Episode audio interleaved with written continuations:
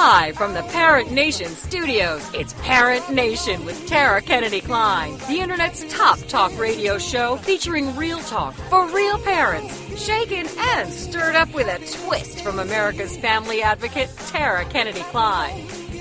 Yeah, well, I got a news flash for you, folks. The problem with kids is parents. Excuse me, Sheryl Sandberg, but I'm not leaning in anymore. I'm sick of spilling my martini. I'm serious. It's time to put the F word back in parenting. Fun parenting. Oh my gosh, why can't we do this? Why can't we have dance parties in our kitchens? I don't understand. And now, here's your host, Tara Kennedy Klein. Hey, Parent Nation. You know, Kelly, I was actually dancing. I was actually Yeah. dancing to my song today. I don't usually do that. I'm in a dancey mood. I am. I guess it's when I get a little bit of a bug in my ass because I've been sitting around for the last, what, week? Yeah. You know, you got to start dancing. Do you dance like I in do. your house? Oh yeah. Oh yeah. That's awesome. I yeah. think more people should do that. I do I- too. It's yeah. fun. It is fun.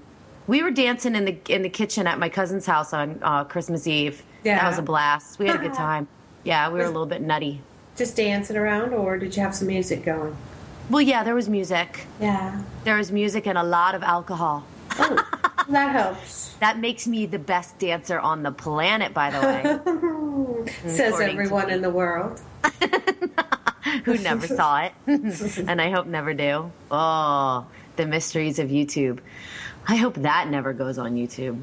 Oh my gosh. So it's our last show before 2015, Kelly. Right. Happy New Year and happy, Happy out with the old. Out with the old. Do you do that? Do what? Do you do out with the old and with the new? Do you do the whole New Year's resolution? I'm going to change everything about me thing. yeah, I do. I do. I do. But I gave that up. I'm just going to change one. Um, my thing that I'm starting on. Do you want me to say? Yeah, I want it. I, yeah, I want to I hear it. can't drink any more pop. I drink a lot of diet pop, and I'm not going to do it anymore. Really? Yeah. Yeah. That's aw- like even when you're sick. yeah. Okay. Because I I can't I can't get over being sick if I don't have a Coke. Really? Yeah. Wow. I need it. Wow. Interesting. You know what else is funny? What? I I have to drink sparkling water. I need the bubbles. oh, you can't drink regular water. I don't like it. It gags me. Oh, I see. Yeah. Isn't That's that funny. weird? Yeah, that is funny. Now my daughter can't drink sparkling anything, but I, I, I like regular water. Ah, do you put stuff in your water? Lemon. I heard it's really good for you. It is. It is. I yeah, I could probably do that. I could probably do water with lemon. Um, I prefer my water with lemon and vodka. ah, there you go. Ah. the more the merrier. Yahoo! I, you know, okay. So your kids have an extended break, right? Yes. Do you do you use this as a big party too? Um, sure. Yeah, we do a lot of things that we don't normally get to do during the year. You know, time. I think Kelly that that has a lot more to do with the the meltdowns and stuff like that that we see with kids at the holidays than anything. I- I've been thinking about it a lot. I've been reading a lot of stuff in the news because I do that, you know. And Right. one of the big things is um, like parents. Now there's a big thing on Reddit right now where this mom posted the uh, receipt where she returned the day after Christmas. She returned her kid's Wii U console, Oh. and it says right on the receipt because they have to put down the reason for the return. Uh huh. And it said, um, "Kid got himself on the naughty list. Parents wanted him to see it returned." Oh. Are you kidding me? Are you Aw. shitting me, Parent Nation? Seriously? Like you haven't had a meltdown. Like you didn't do anything stupid or regrettable the entire year. That you you have the right to withdraw a gift forever. Not put it in your closet and say when you earn this back, you can have it or not say I don't appreciate the way you received that and the way you're acting right now, so I'm taking this away from you until you can show me that you appreciate it. No, no, returned it to the store and made the kid watch. You know what? Here's my thing on that, Kelly. I think you are displaying brat, bratty behavior for your child, and then you want to know why your kid's a brat. Mm-hmm.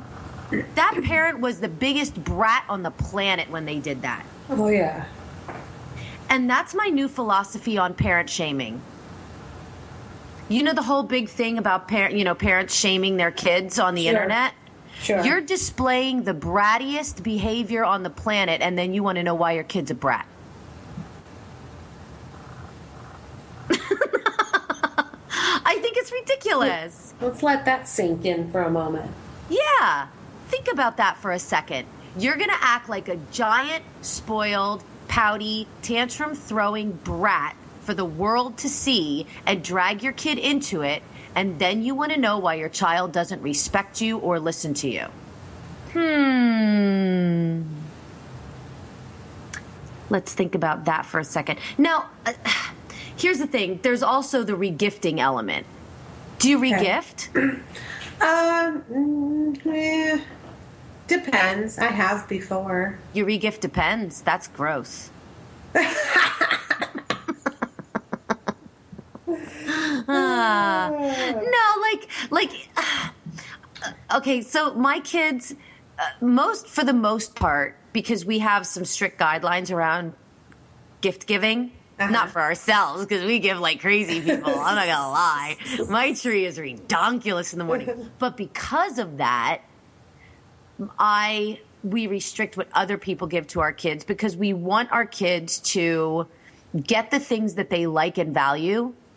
We don't want them to get like miscellaneous stuff that you picked up at the convenience store on the way to our house. Right. We don't find value in that. And we think that it's more important just to spend time with us than give us a, sh- a shitty gift. Do you know what I'm saying? Sure, but how do you how do you convey that to people? We basically give them, we tell them up front, you know, no more than three gifts. Okay. per family. And um, and here's what our kids have asked for that they would really appreciate. You know that they've earned and that they would love. And and for the most part people respect that. You know? Um, but every once in a while you get that gift that you go huh wonder what you were thinking when you bought that And in those cases, you know, you always get that random kid that shows up that you weren't expecting. Yes. So then in those cases, like I will sometimes sneak a present that my kids got and rewrap it and and regift it.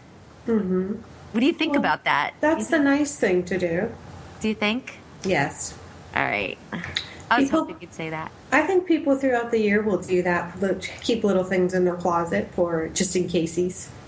Oh, always. I actually see for my new year, I don't I don't say that I'm going to give up stuff or change things about myself because I found that I fail at that too much. So I've, Yeah. I've given up that practice. That's been the one thing I could give up that I actually fa- didn't fail at giving up, you know, giving up. But anyway,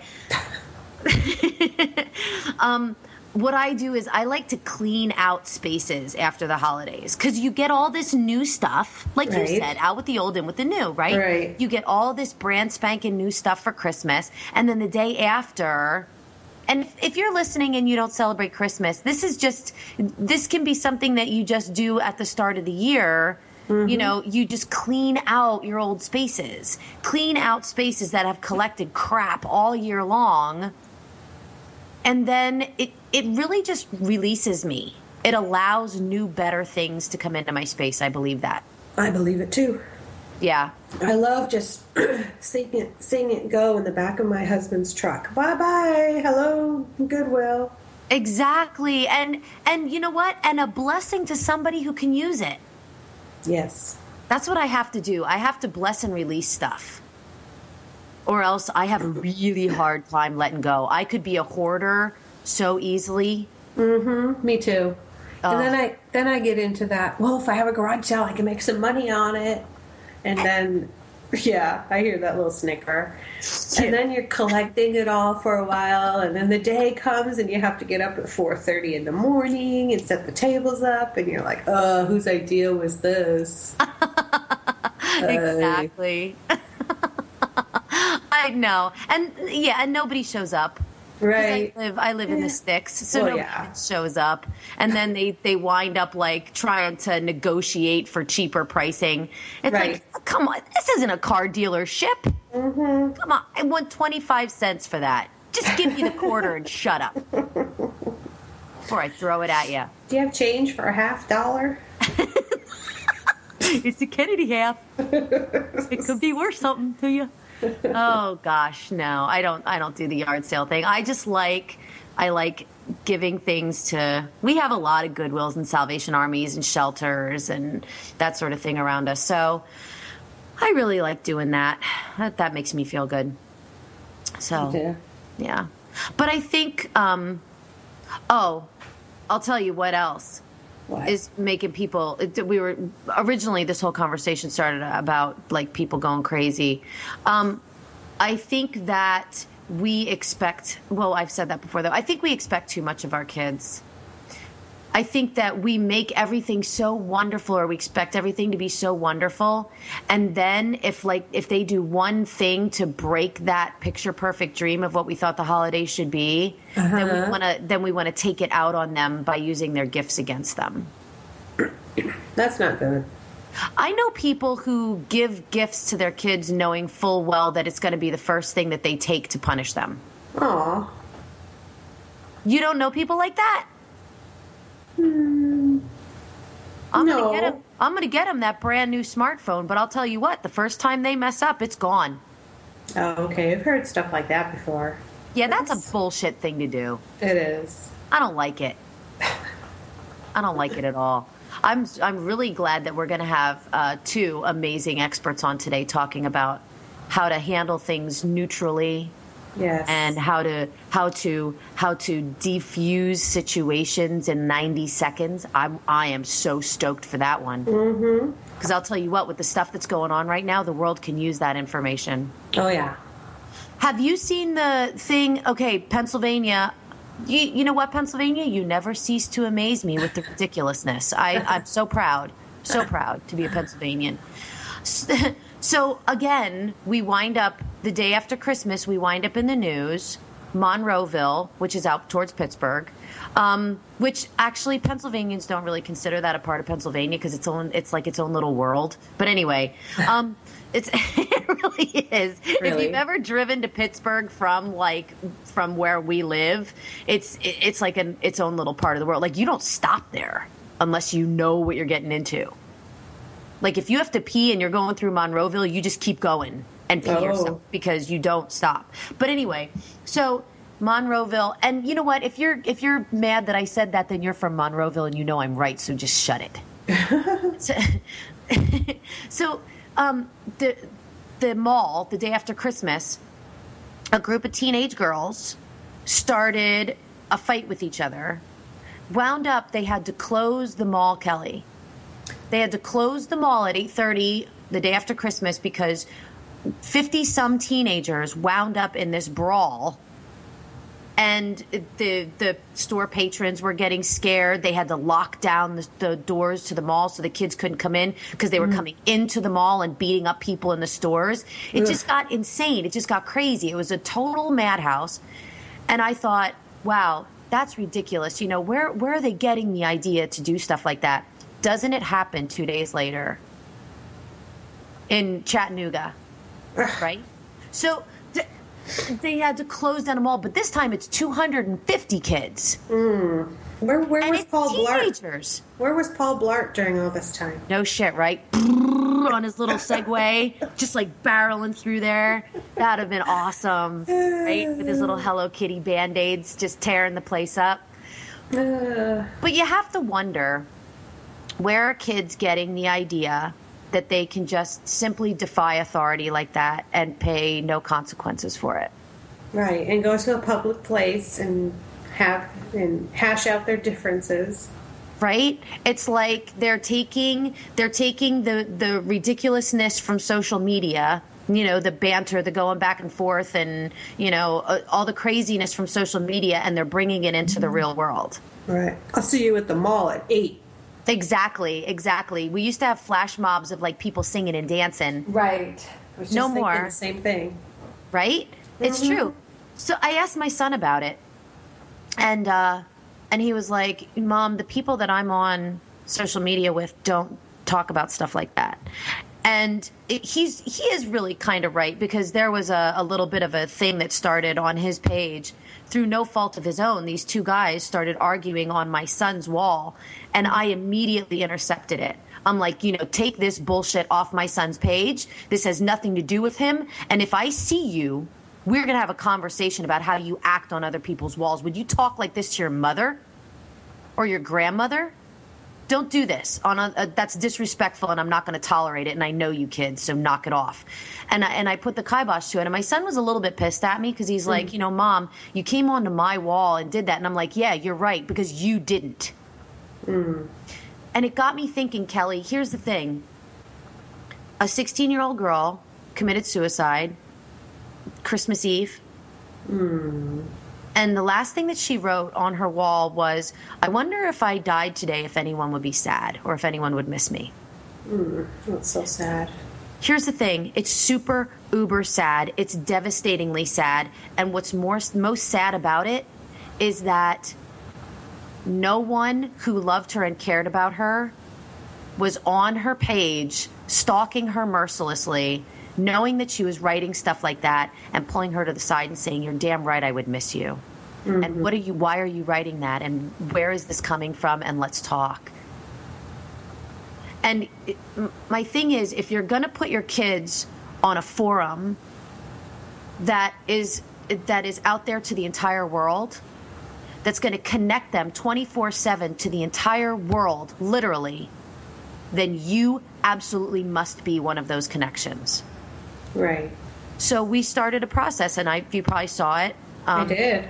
yeah, we're going to start talking to our kids about not only what's on my page, I'm going to I'm to allow my kids to peruse my Facebook page and see the things that I've commented on and the things that I've said and the things that I'm passionate about and I'm going to do the same thing with them. And they're going to hate it at first, but eventually they're going to get used to it and I think it's going to change the way I respond to people because I know my kids are watching Uh huh. and hopefully it's going to change the way my kids respond to people online too because they know that their parents are watching and it's not just about big brother or big sister watching you it's about someone who loves you and wants to um, wants you to respect them Right. you know Good. and and god bless that girl and I, I feel for her family and i'm not saying that you did anything wrong. What i'm saying is this should be a lesson for all of us to do something different. Right so uh, it's crazy. We're going to have to get these kids under control and it's going to start with parental involvement and it's going to start with things like what we're going to be talking about from our guests today when we come back from this break because we're going to be talking about how to uh, how to end conflict in 90 seconds which we could all use. So when we come back we're going to be talking with doug noll after this break takes a village to pay the bills in this freaking studio, which is why Tara's taking a cocktail break and we're taking care of business with a word from these sponsors. Homeschooling? Have questions? Get your pen and paper ready. It's the sociable homeschooler, Vivian McNinney. Fridays at 5, 4 Central on TogiNet.com. After a handsome blue eyed Texan fell in love with Vivian at the Victoria Station in London, she found herself at DFW Airport with a tiny suitcase and a snazzy little duffel bag. Well, 25 years later, she is now happily married to that blue eyed cowboy. They have four grown children, ages 24 to 18, who became willing guinea pigs when she unwittingly stumbled upon the world of homeschooling. Wildflower Academy flourished for 15 years. They survived and thrived, and you can too. Vivian will be covering a wide range of issues that face homeschoolers. What do you do with kids in the summer, how to set up your one room schoolhouse, how obedience is paramount, and what to do with those snakes. Plus, she'll be sharing ideas and insights that she gleaned from other homeschoolers. So join us for an engaging hour with the sociable homeschooler, Vivian McNinney, Friday afternoons at 5, 4 Central on TogiNet.com. The do not disturb sign has been around as long as there have been hotels where discretion was a bitter part of value. One lecturer at Cornell University School of Hotel Administration traces the do not disturb sign roots to the aristocracy of the early 20th century at grand establishments such as the Ritz in Europe. It sure is annoying when you just want to be a slug of bed and someone knocks at the door and says, Housekeeping. What's the word for the semi conscious state between sleep and wakefulness? Hypnopompic. There are days when I wish I could wear a do not disturb sign around my neck. What to call someone who wants to lay in bed all day? A scabberlacher. It's you heard. I'm Carolyn Davidson, and Words You Never Heard has been brought to you by the Bariatric Surgery Center of Dallas. Welcome back to Parent Nation with Tara Kennedy Klein, the internet's top talk radio show featuring real talk for real parents. Clean my house. it's time to clean their house. You know what it means if my house is clean? I have big closets and a broken computer. Shaken and stirred up with a twist from America's family advocate, Tara Kennedy Klein. And now, back to the show. Hey, Parent Nation, welcome back to the show. I am. Um, I'm I'm really excited for our first guest because there's so much going on right now um, in the U.S. and really all over the world that involves people misunderstanding and um, people not um, communicating in a way that's generating positive results.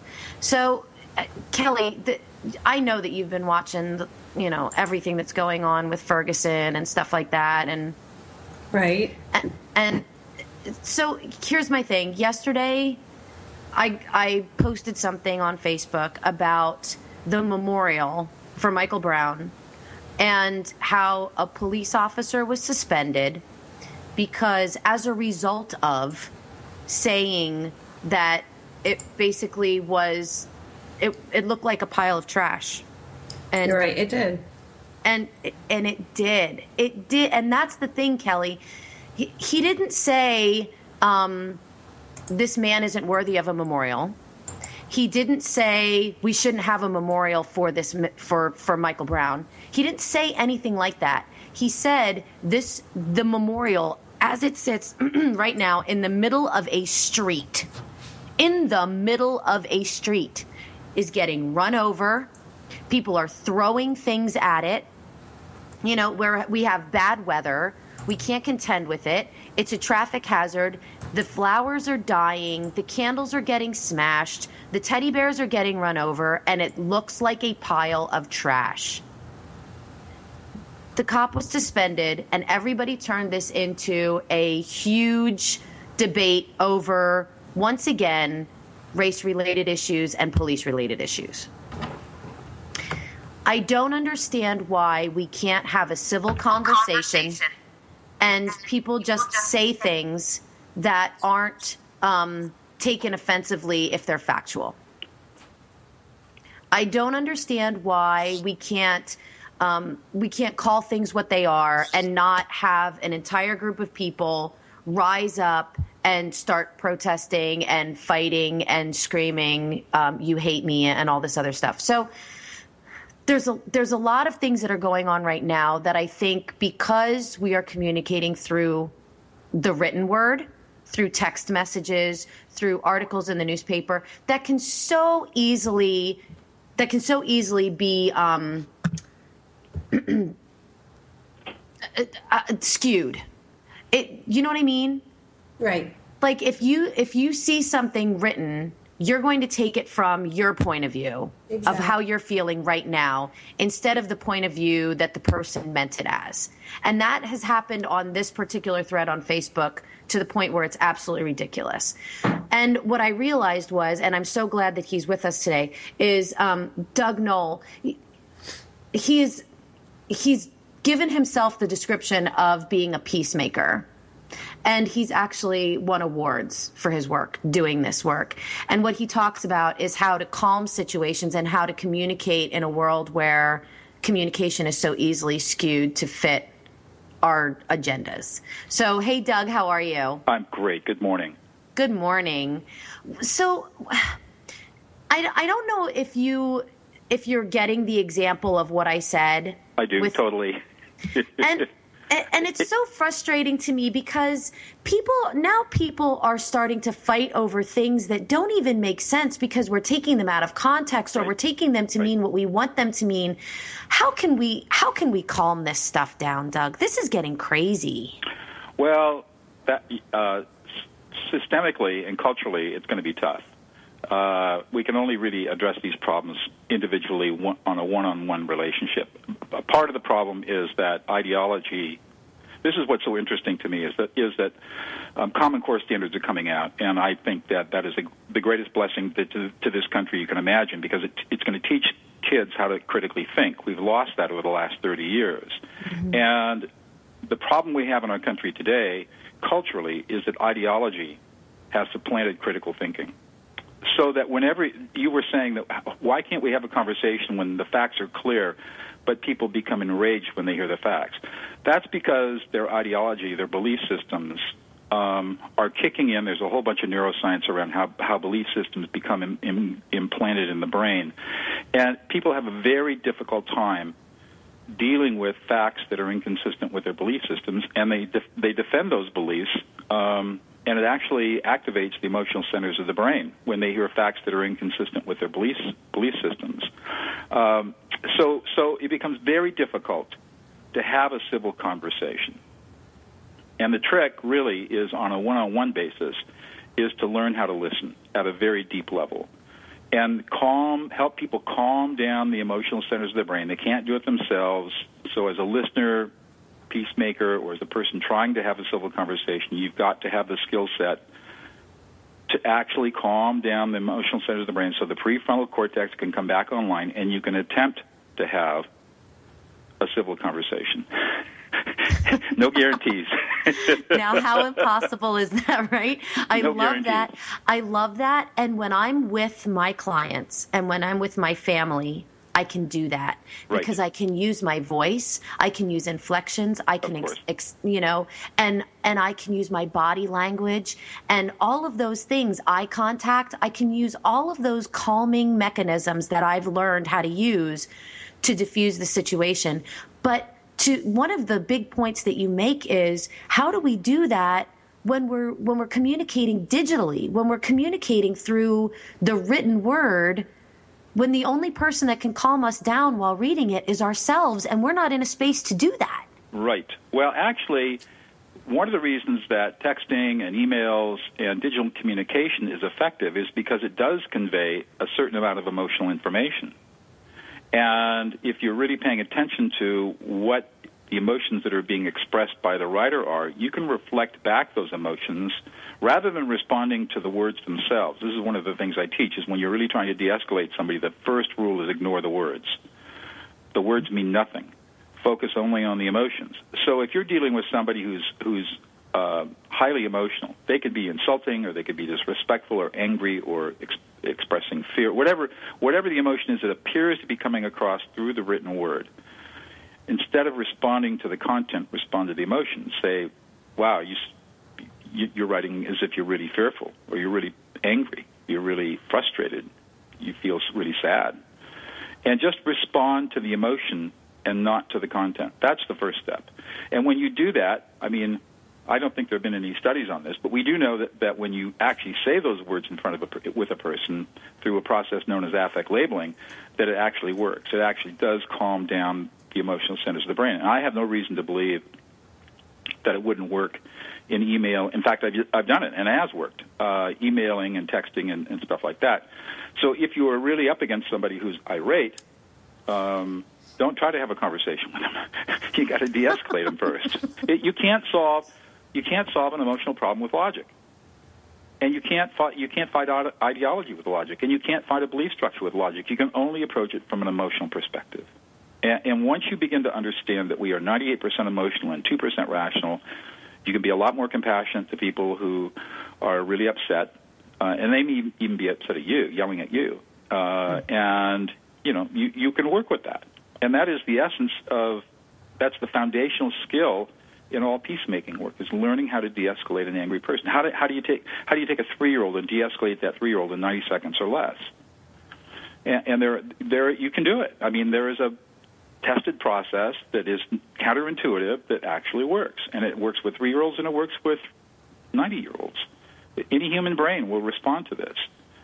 Um, and that's the first step, learning how to do that. And then we're not going to be able to solve the larger cultural problems, but we are going to be able to deal with the circle of people that we influence and the pe- circle of people we work with family, friends, clients, colleagues, um, Facebook friends. Uh, we can use these techniques in those situations effectively. And my belief is that if we get enough people doing this, um, things will change. I've seen it happen in prisons, and it's it's it's it's amazing to watch. You know, we get one percent of the inmates trained in these techniques, and the whole prison quiets down within six months. It's And it's it's a 90 second technique. Is there? It, it, Yeah, if I you mean, do it, if you, if it's taking more than 90 seconds, you got to back off and try again later. Try again in five minutes, but it shouldn't take more than 90 seconds. And most of the time, it takes about 35 to 40 seconds. So you're going to tell us what it is? Sure. Uh, and I'm gonna I'm gonna shameless, shamelessly self promote. I've got an online course called It's Pure Magic. It's PureMagic.com where you can really get into the details of this. But here's here's how you do it. Number one, ignore the words. Number two, read the emotional data field. What are what is the emotional experience that your storyteller is having in the moment right now? Figure out what those emotions are, and you have the capacity to do that if you just relax and pay attention to the emotions and not to the words. You have we have these things called mirror neurons that help us understand what other people are saying and doing. We can just let those work. Where it's automatic. We don't have to think about it. We'll know. Third step: state back the emotional. Get, you know, you're guessing now, but state back the emotional experience you think your storyteller is having in the moment, and you're just guessing. Um, and do not use an I statement. In other words, don't say, it sounds to me like what you are feeling is X, or uh, what I hear you saying is X. Totally wrong. don't use those statements ever in Oh, this wow, kind of listening. we're really ever, ever, to- ever, ever, ever. People We're really totally got taught screwed to up. do that. Pardon me? We're always we have always been know, taught to do that. Dead wrong. So I wrong, statements great. are only appropriate when you are making statements of assertion.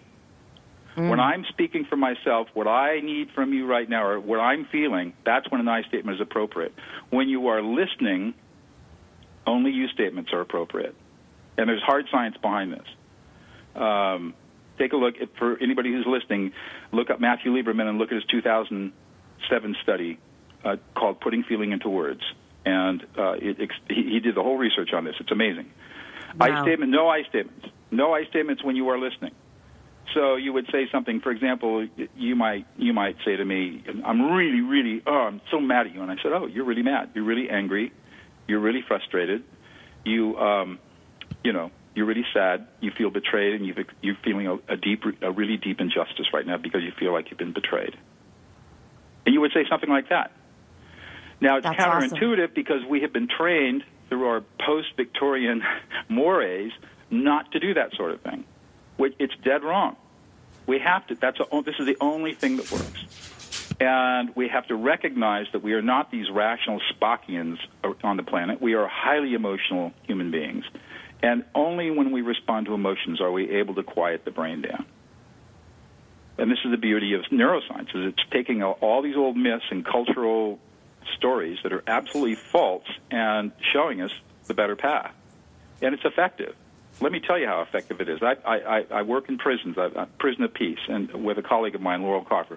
For the last five years, we've been teaching murderers to be peacemakers in maximum security prisons in California.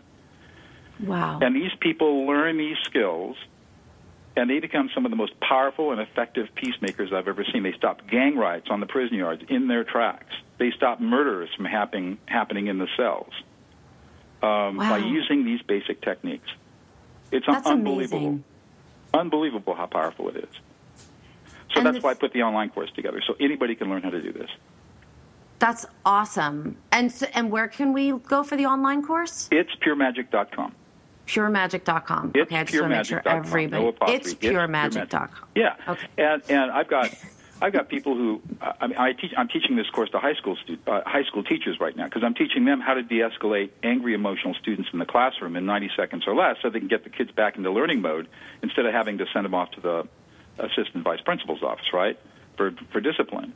Right. And they're coming back with stories that are unbelievable. How how before they had these uncontrollable, unruly 14 year olds that now, once they've done this a couple of times, those kids become so loyal to these teachers they don't want to leave the classroom. Wow.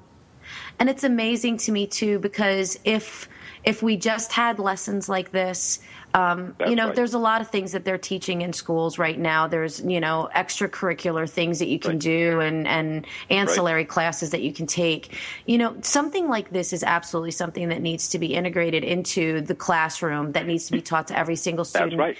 That's that's know- why we're we're starting this. And I mean, after I taught the teachers how to do this, they're saying, "How come we didn't learn this in our core teacher training?" And the principal of high school came up to me. I was teaching 80, 80 teachers uh, in a workshop, and the principal came up and said, "This should be mandatory for every teacher in training. They should know this and have this skill absolutely mastered." It's It's so it's fundamental. awesome. Every parent should know how to do this. I mean, we we so engage in emotional invalidation. And this is the antidote to emotional invalidation. Emotional invalidation occurs when when when you, you blow people off. You say something, don't be a sissy. Grow up. Don't cry. Oh, it's Mm-hmm. no big deal. Oh, you still you're still let it go. This happened a long time ago. Let it go. Ah, you get over it. You know, all those kinds of statements are are examples of emotional invalidation, and we emotionally invalidate people because we're protecting ourselves against our own anxiety. We're soothing ourselves. It has nothing to do with the other person. That's And emotion. I call emotional invalidation the first deadly sin because that's what leads to abuse. It leads to drug addiction. It leads to depression. It leads to mental illness, especially in children. it leads to uh, 250 teenagers beating the crap out of each other in a parking lot at the mall. Exactly correct. You know, And- and, and we the- and the- wonder. and- we say the- that what we need to bring is back is the belt, but we don't. Yes. And the antidote is to learn how to listen in a different way. That's amazing, Doug. That's I am so thankful for all of this. I wish we had more time with you. oh my gosh! I can come back anytime you want. oh, that's awesome. And I really do want to get your information up on Facebook. What I'd love to do is invite some of our listeners um, or anybody really who has a question um, to post their question. And then what we'll do is we'll share them with you and, Absolutely. and uh, see if you can take the time to answer some of their questions. I'd, be, I'd be happy I- to do it. And if people are really interested, like I said, it's puremagic.com. Do it with a trusted friend and not with Mm-hmm. a spouse or an intimate partner. It's too intense in the beginning. Okay. And do it. ta take a Saturday afternoon and do the course online, and um, your life will change in really magical ways. Thank you so much, Doug. We really appreciate it. You bet. When we come back, we're going to talk to BB Crawford about her passion to train people to focus on what they desire when we come back. Needs a pee break. And then we'll be right back with more Parenting with a Twist.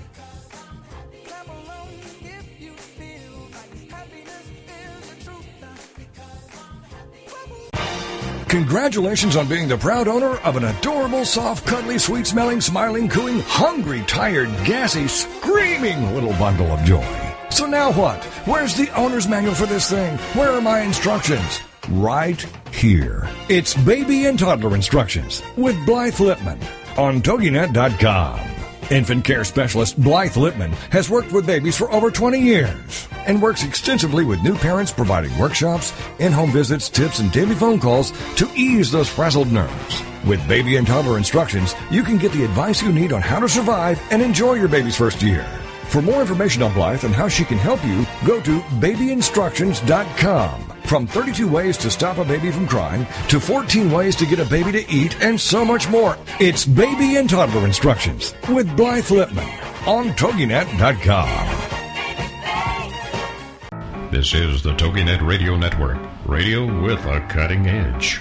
LinkedIn. It's a great tool and a great way to do business in today's social media driven world. And Carol McManus is the LinkedIn Lady with the LinkedIn Lady Show. Tuesday and Wednesday afternoons at 4 p.m. Eastern on allbusinessradionetwork.com. The LinkedIn Lady Show is designed to inform, inspire, and educate businesses. Every social media site has a specific demographic, personality, and purpose. And the LinkedIn Lady will interview a variety of guests, such as business owners who can showcase their business and talk about how they use social media, such as Facebook, Twitter, YouTube, Google, Pinterest, and of course, LinkedIn. For more on Carol and the show, check out her website, linkedinlady.com. As trends change and new applications become available, the LinkedIn Lady Show will bring that information to you in an easy to use, fun, and engaging way. Every Tuesday and Wednesday afternoons at 4 p.m. Eastern, it's the LinkedIn Lady Show with Carol McManus on allbusinessradionetwork.com. back to Parent Nation with Tara Kennedy Kline, the internet's top talk radio show featuring real talk for real parents. Clean my house. it's time to clean their house. You know what it means if my house is clean? I have big closets and a broken computer. Shaken and stirred up with a twist from America's family advocate, Tara Kennedy Kline. And now, back to the show. Hey everybody, welcome back to the show. Oh my gosh, we Kelly, we have got some great guests today. I know, I know it. I can hear you over there tweeting away. Yep. I'll, I'll tweet So- quieter.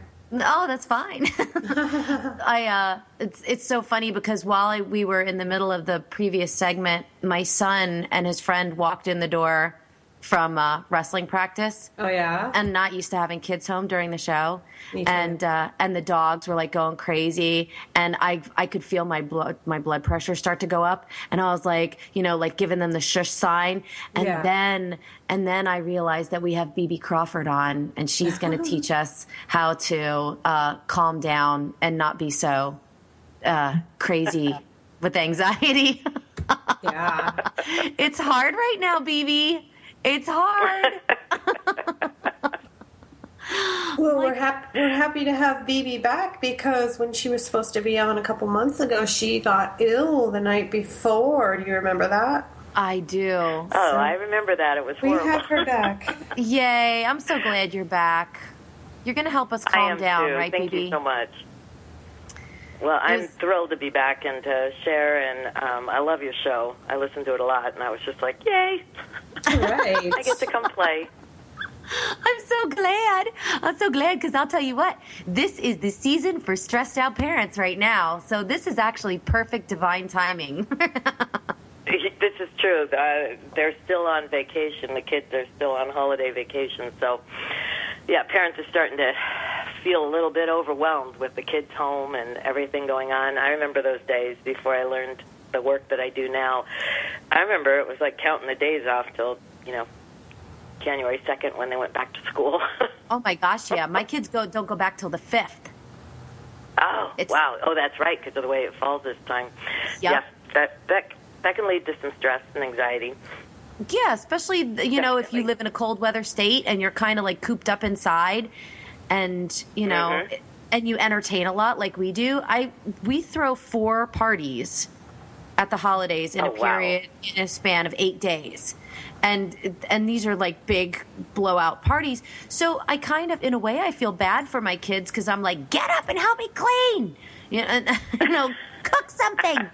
And, and- so I mean, it's Do not something re- productive instead of watching TV or playing video games.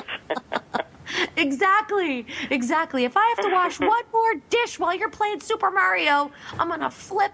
So it, I totally get where the whole stress and anxiety comes from. But one of the things that you say is that we're kind of, as parents, we're kind of set up for that. What do you mean by Yeah. that? Well, I loved uh, the guest you had before because he really hit on the um, the conditioning that we receive as we're growing up with that. Um, I love the term emotional invalidation that he used because I call it the rules of engagement. And we're trained early on with statements like "wipe that look off your face," or "I will," "stop that crying," or "I'll give you reason to cry." So as little people, we learned that the big people are in charge of our clothes, our food, our time, and yes, our toys, everything. So we do, as little people, everything we can to acquiesce to the big people so we can keep the things that we like. So from a super early age, we learn to shut down our feelings, or as I like to say, not feel out loud. Then we go to school, and our peers teach us how not to feel out loud. And then what happens is we learn very early to stuff our feelings, and then go into adult life. You learn a whole nother level of not feeling out loud. And pretty soon, we're doing this thing from early, early on where, for instance, if I ask you, Tara, to think of a really happy time in your life and you think about it, it feels good, right? It just feels really nice to think of a good memory. Now, if I ask you to bring up a memory and run it through the video in your, your mind of a time you were really stressed out or angry or frustrated, and you think about that, no matter how long ago or recent, when you bring up that memory, it feels uncomfortable. You may feel it in your chest, stomach, or solar plex area in your body or shoulders. And the reason that is isn't because they're both different memories, like a happy memory and a not so great. It's really the way you processed it in the moment. You said with the happy moment, you didn't want to close your eyes. You wanted every juicy nanosecond. You know, you're like, bring it on. I want all of this. the not so great memory though you said, "Oh crap, I can't deal with this happening, the car breaking down, the kid breaking their arm, this going on. I'll deal with some of this later." And so we stuffed that stuff that we're feeling in the later file that has been being filled up since we're a little, you know, knee high to a grasshopper. So we're dragged around with this everywhere we go. Um, all those, what I refer when I work with the troops, IEEDs, internal emotional explosive devices. And so what happens oh. is you have all these things stuck in your baggage behind you, and then someone looks at you a certain way, says a certain thing, your child smarts off at you, whatever it is, and you feel all those emotions from the past of disrespect, frustration, anger, whichever one it hooks into. And so you're not only feeling this feeling of being rejected or hurt or whatever it is, you're feeling all those other times that you said, I'll deal with that later, consciously or subconsciously. So they all sit there, kind of, you know, just percolating, waiting Wow. until someone bumps up against it. And that's where that total overreactivity as a parent, where you yell and scream or you vent or whatever, and then you walk away going, oh my God, it wasn't that big a deal. It was just, you know, a chipped cup, and I just completely exploded on the poor child. And then you're apologizing and regretting what you said or how you behaved. And so the opportunity is to learn how to um, unpack that baggage so we're not so reactive as a parent. But no one's ever showed us how to do that because I'm sure you've talked about your frustrations, your hurt, your anger with your friends. We've all done it. We've talked to therapists about it. We've all done that. We've cried about it more than once. It feels a little better. We even know that we may have that trigger anger or whatever it is, or controlling, or whatever the behavior is that we don't really care for in ourselves. So we've cried, we've talked, we know it's there, but how in the heck do we no longer be reactive and instead respond to what is unfolding in the moment instead of all the other things and what is unfolding in the moment and then we become reactive. And so i teach really simple tools for um, doesn't matter if it's victims of violent crime that i worked for be- with before i worked with the troops or wor- working with combat vets with ptsd um, or their family members or just you know what i call garden variety everyday anxiety and stressors that people tend to deal with. Um, it's very simple. There's three things that we do that um, everyone's trained to do. We project negative outcomes. We uh, deal with, uh, we have unmet expectations in the moment of people, places, and things. Or, and or, because it can be all three of them at sometimes, is those unresolved events of the past and you know you have them when you think or get triggered by a smell, a thing, or the way someone looks at you and you or talks to you, and you feel it in your body. You know that you have that capacity then to be explosive or angry or frustrated or whatever. So it's projecting negative outcomes. I work with parents of um, unruly teens. And one of the first things I ask them is I said, when, when you think about your teenager, what are some of the thoughts? And they'll say, "Oh my God, if they keep acting this way, they're going to get in trouble. They're going to end up here. This is going to happen. You know, this is this horrible situation." They're constantly projecting this negative outcome about their Fear-based child, so they come from that emotional energy of trying to control and keep that from happening. Mm. And you can see where that would create a lot of arguments. Oh, it's already yeah, it's crazy. with that type of mindset. Yeah. Yeah. It's fear based parenting. It's like, you know, if I don't do this now, then they're going to wind up in jail or they're going to wind up. And Right. yeah, I totally see that. And, so there's and a lot of things. the energy as if that story's true. Right, exactly. in that And that, for me, feeds back into the whole manifestation thing. You know, Yeah. like what you Mm-hmm. focus on is exactly what you're going to get. So don't even, why are you taking it there? But what you're saying is they don't have any control over it. No, Or do they? Because we're trained to do that. We were raised with what will the neighbors think. You know, our Mm-hmm. parents were creating stories about our behavior. You know, so we are trained to project this negative outcome, and then it's actually a form of control. If I can project the worst story, like money and not enough month, if I can figure out what's the worst scenario.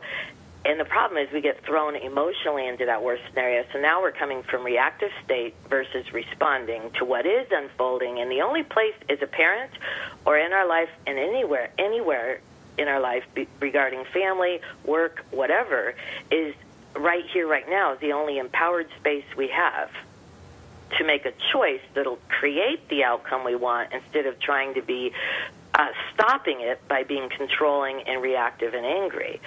So projecting a negative outcome, also those unmet expectations. You come home, you told the kids to clean the house up, you come home or clean up their messes and they've left everything around. Well, you're not just responding to this unmet expectation where someone let you down. Every other time someone didn't do what they said they were going to comes back. So uh, the opportunity is being in the moment and responding to what is going on instead of all those other things. And then the unresolved events are those things that when thoughts cross your mind or situations uh, remind you of something in the past, you feel as upset as if it happened when it was happening, except now you feel it in this moment and all reactive. So the opportunity is become aware of when you're doing those things but then also even more and I teach a whole program on this and it's very simple to learn. People learn it and they're like, "Are you kidding me? This isn't rocket science." The other opportunity is to start really listing all the things that upset you in the world. And when I work with um, workshops, I have them work with 10. But I have them list their 10 top triggers that cause them to be upset. Whatever's not quite right yet in their life because most people focus on the things that aren't quite right yet and they spend a lot of time there. And then what happens is those thoughts go around and collect all those other thoughts and feelings. You know they kind of stick to them like velcro. Next thing you know you're doing the whole downward spiral uh, feeling and thinking and you're just consumed by it. And so what i ask them to do is list those things but then on the other side of the paper is what would it feel like to have a warm relationship and a great communication with your kids? What would it feel like to have be able to play a game and you know together as a family and it not getting explosive and someone running to the room crying. What would it feel like instead of focusing on what's not quite right yet? Focused on what it would feel like, and it's what I call a positive emotional endorphins. You would then start becoming aware of all the opportunities and the things that are working in your life, and you actually start creating actions, what I call upward spiral choices in how you show up. Uh, it's really powerful because most people focus on how their kids aren't doing well, what's going on, all the problems. And I ask them, no, shift to what would it feel like? Because no woman buys an expensive pair of shoes or an expensive purse just because she wants to wear cowhide. It's because of the way that makes her feel. No one drives a Maserati or a Porsche just because it's a hot car and it drives fast. It's the way they feel. So the more we can hook into what it feels like to experience those things that we desire, we then start creating behaviors that match that feeling versus when we're focused on how disrespectful, rude, and messy our kids are, then that brings up those downward spiral feelings. And then that creates reactivity. So here's my thing, BB. I, you you work with you work with veterans, you work with people in the military, you work with um, prisoners and that sort of thing. You work with people who are in very tough situations, who are stuffers, who were taught and trained to be stuffers. You're not allowed to feel. You're not allowed to have those emotions. You're not. You know, if you if you look to the the silver lining of something, that's she foo foo, and now you're a sissy. So. Right. Mm-hmm. How do I and I- and I work with a lot of those parents too. So, how do you Right. reach the person who has been trained and raised to not feel their emotions and has a complete belief system that feeling those emotions is ridiculous and and you know I, I should live in fear? And we have like three minutes Right. left, by the way. Minutes. I'll tell you how. It's really super simple. When I work with them, I take all. I don't use guru words or you know coachy words. I say right now, think of the worst experience you've had, one of your top worst, and then when they do, I say now, where do you physically feel it? it? Is something in the past you can't change it, you can't make it different, but yet you still feel it physically. And I don't care how tough the marine is, soldier, whoever. Uh, they'll say, "Wow, I can feel it in my stomach or my chest." And um, then I'll say, okay, now I want you to focus on it. Put all your focus. Does it feel like it expands and can radiate, or does it feel like it gets more in tight and confined? And when I show them how to resolve that trigger feeling that they have, and then they enter into this peaceful space, they're like, are you kidding me? It's that easy? So they start unpacking their rucksack or their suitcase of life just by being able to use either the tight and confined exercise or the engulfing exercise. Then they start coming from the aha the wisdom from the moment, and they're no longer dragging that crap and having it color their lens of life. And all of a sudden, they start seeing how effortless the relationship, their work is, and everything else. And they realize, wow, holding on to these hundreds and thousands of pounds of pain do not serve me or bring me what I desire in my life. And that's how they get to the point where they can go, ha, not feeling out loud is the place I don't want to go because it creates hurt and harm and disappointment in my life. When I focus on what I do want, resolve those triggers I feel physically in my body, I can start coming from a very empowered, warrior like space versus trying to hide under the guise of fear or being angry. And the amazing thing is, I'm always blown away because they look at me and they go, "It's that easy," and they start using the work. Their marriages change, their families change. When I work with the average civilian, they're like, "You're kidding! I don't have to spend 100, you know, 80 percent of my day pissed off, angry, frustrated. I can actually come from a peaceful, powerful place, and that is what just I love do, doing this work because marriages are saved. Kids are no longer doing drugs and alcohol. They're actually choosing to create the life it is they do want instead of feeling consumed by anger and frustration and disappointment. So I love it's, that. It's very simple to learn.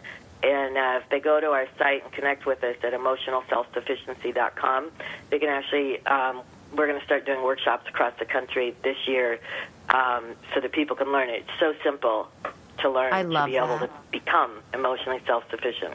I love that, BB, and and combining that with the things that Doug said in the earlier segment, it's just, Oh, yeah. it, it's amazing to me. We need to focus on how to get the peace back. We need to focus on how to release our own personal opinions about things and really start loving each other and accepting each other. And hopefully, going into 2015, that's something that we can all commit to. So, thank you so much, BB and Doug and everybody. Until next year, keep playing. Life lesson. Wow. Sometimes it just has to pass mom's little barometer of is this going to shut him up? Connect with Tara online at tarakennedykline.com. Until next time, remember this. Parent Nation, why do we keep calling this the hardest job on the planet? Why don't we just appreciate the gift that we're given and try calling it the